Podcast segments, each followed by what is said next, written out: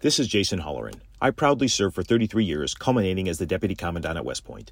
Put this on your calendar World War II weekend inside Old Bethpage Village Restoration on Long Island. Scores of operational vintage armor, in formation, May 18th and 19th. Nassau County Executive Bruce Blakeman invites you to join him in saluting America's greatest generation and all those who have worn the uniform in defense of our freedoms. That's May 18th and 19th, presented by the Museum of American Armor. Listen, all you New Yorkers. Excuse me. Taxi. Okay, man, we're looking around. This is the 77 WABC minicast. He has more than 19 million books sold, and I think you're probably going to add a zero after this one. Joining us now is the great host of Common Sense with Bill O'Reilly on WABC, 9 to 10 p.m. Our dear friend Bill O'Reilly. Bill, congrats on the new book. You got to tell us about it. Thank you, guys. Um, Killing the Witches, the Horror of Salem, Massachusetts. Three books in one. First book is about the people coming over from England, uh, Plymouth, England to Cape Cod, and then on to Massachusetts Bay. And the harrowing voyage on the Mayflower. 66 days, a 100 of them, all Puritans, not all, some, some were uh, regular people, but most Puritans. And uh, we put you right on that Mayflower when it's a harrowing voyage. You know, people think, oh, pilgrims, Thanksgiving, pastor stuffing. No. And they get here, and uh, the theology is harsh. Um, the Indians, some of them are hostile, although Squanto uh, saves their lives. And then um, the religion takes hold, very harsh religion. And finally, the witches emerge 20 human beings executed, more than 200 imprisoned in two years. And then we go into modern times, the witch hunt that's going on today. So I think people are a little scary, going to keep you up at night. Good Halloween book. You know, by the way, I, and also I think it's so fascinating, Bill, that what you just said too, how you're related to modern times. Compare it, if you can, to modern times and what drew you to this, because of course there's a lot of witch hunts, it seems like going on right now. Sure. And it's really, it, nobody's getting hanged, Rita, but lives are being ruined. So you write about a sportscaster on ESPN who was covering a tennis match with one of the uh, Williams uh, ladies and said, "Oh, she's using guerrilla tactics, like guerrilla tactics, hit and run." They fired him. ESPN fired him, and he had a heart attack. Are you kidding me? So what's being used, always on the progressive left, conservatives, traditionalists don't do this, is that they want to punish you for some reason. They'll find a way. And that is the modern day witch hunt, the cancel culture. It's going on. Everybody knows it's going on. And it really stems back to the hysteria because this cancel culture, in some cases, is hysterical. And what happened in Salem and the roots of the founding of our country. Uh, uh, So Bill, uh, this is a book that I think have a lot of different things in it, and believe me, uh, it's going to be hard to put it down. hey, Bill, So this, I appreciate you asking about it. Absolutely. Bill, this is Rudy Washington. Uh, so I take it this was took place around 1500 in the 50, early 1500s, 1690s. 1690s. Okay, was it basically innuendo against these women? Like It was young girls. yeah, uh, like the McCarthy era. You- wh- What, was more more intense. So the Puritan uh, culture was so harsh that children couldn't play, they couldn't sing, they couldn't dance. Uh, children were almost slaves. They had to do chores and, and, and all of that. Well, a bunch of little girls, young girls in Salem, got together and started to accuse adults who they didn't like of being witches, demonic possession. And the culture went wild. Now, this had happened in Europe. Thousands of people have been burned at the stake in Europe, Joan of Arc being the most famous, as, uh, as witches. Mostly women, but not all. And then it when it came to America, they didn't burn the witches; they hanged them because the King of England uh, wouldn't allow um, burnings.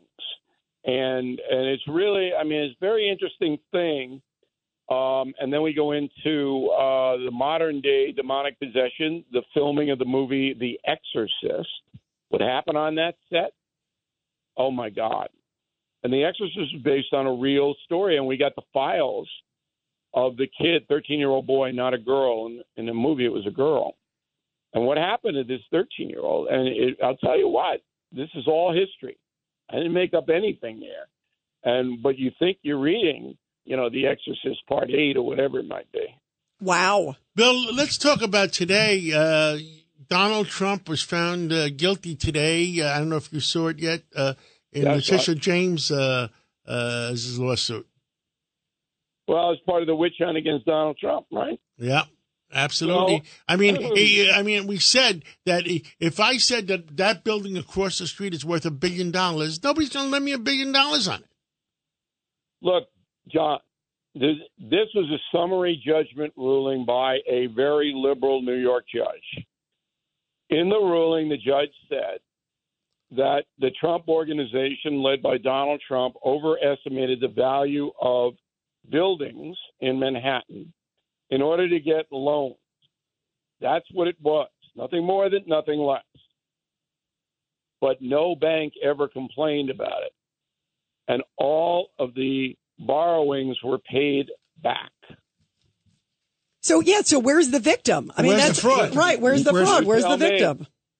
You tell me. UAW. Any opinion on UAW, Bill? Well, wait, wait. Let's stay on Trump. Okay, go ahead. Because it, it stems right back. I'm not trying to be Donald Trump's defense lawyer here, but if this isn't a witch hunt to take this man off the political map, then there is no witch hunt. Again, no bank filed a claim. Nobody did anything accusing Trump of wrongdoing except the attorney general of the state, Letitia James, who hates Donald Trump's guts. And she ran, and Bill, it's Richard Weinberg, and she ran her campaign that she was going after Trump. That was part of her campaign message. So we New Yorkers, how do we process this? And that is why I wrote "Killing the Witches." Now, you want to go, on John? You want to go into the uh, strike in Michigan? The UAW, I think that's the uh, that's a big item on the uh, agenda, and people don't realize uh, the amount of money the General Motors and Ford were losing on electric vehicles. And if it wasn't for all that money they're losing on electric vehicles, maybe they could give a raise. Well, I see it a little bit differently. Tell me. So you've got the union that supports the United Auto Workers. My union, Screen Actors Guild AFTRA, just settled their strike against Hollywood. And I was favorable toward my union there. Okay, I supported my union.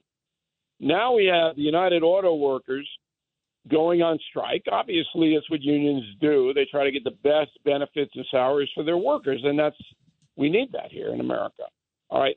So you got Biden going there today and Trump going there tomorrow. That's the fascinating story to me. So Trump is trying to tell, almost like what you just said, John.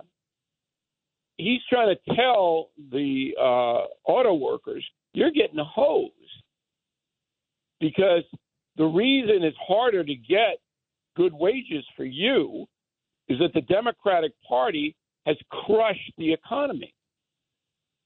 And when I was president with 1.4 inflation, you didn't need the huge raise you need now with inflation for necessities running at 8%. That's the story. Trump's trying to pull those um, labor union people away from the iron grip of the Democratic Party. Absolutely. And uh, Jamie Dimon says today that uh, Powell is going towards a 7% interest rate, and that could bankrupt the country. It's also driving the stock market down. And I want to tell all WABC listeners who have stocks just hang on. Don't panic.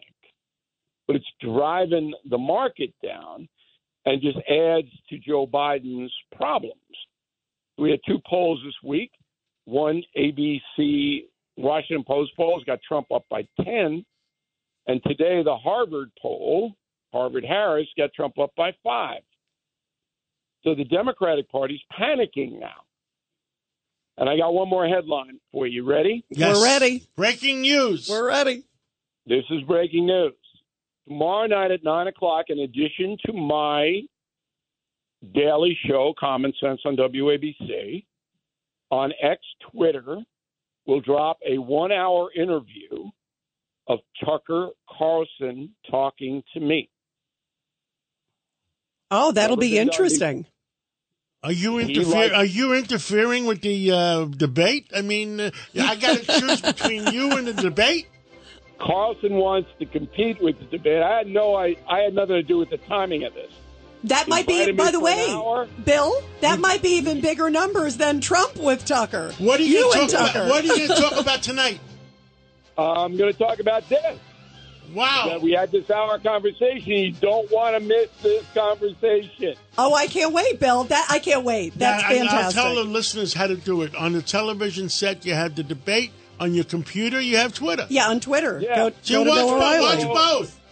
Just go Bill And on your radio, on, on, on your radio, you have WABCRadio.com. Yeah, wow, You'll have a lot of stuff going on Wednesday night. Bro- Thank you and by so the way, much. Bill, congrats on the new book. We're proud of you. Well, you, guys. congrats. Thank you Appreciate so it. much.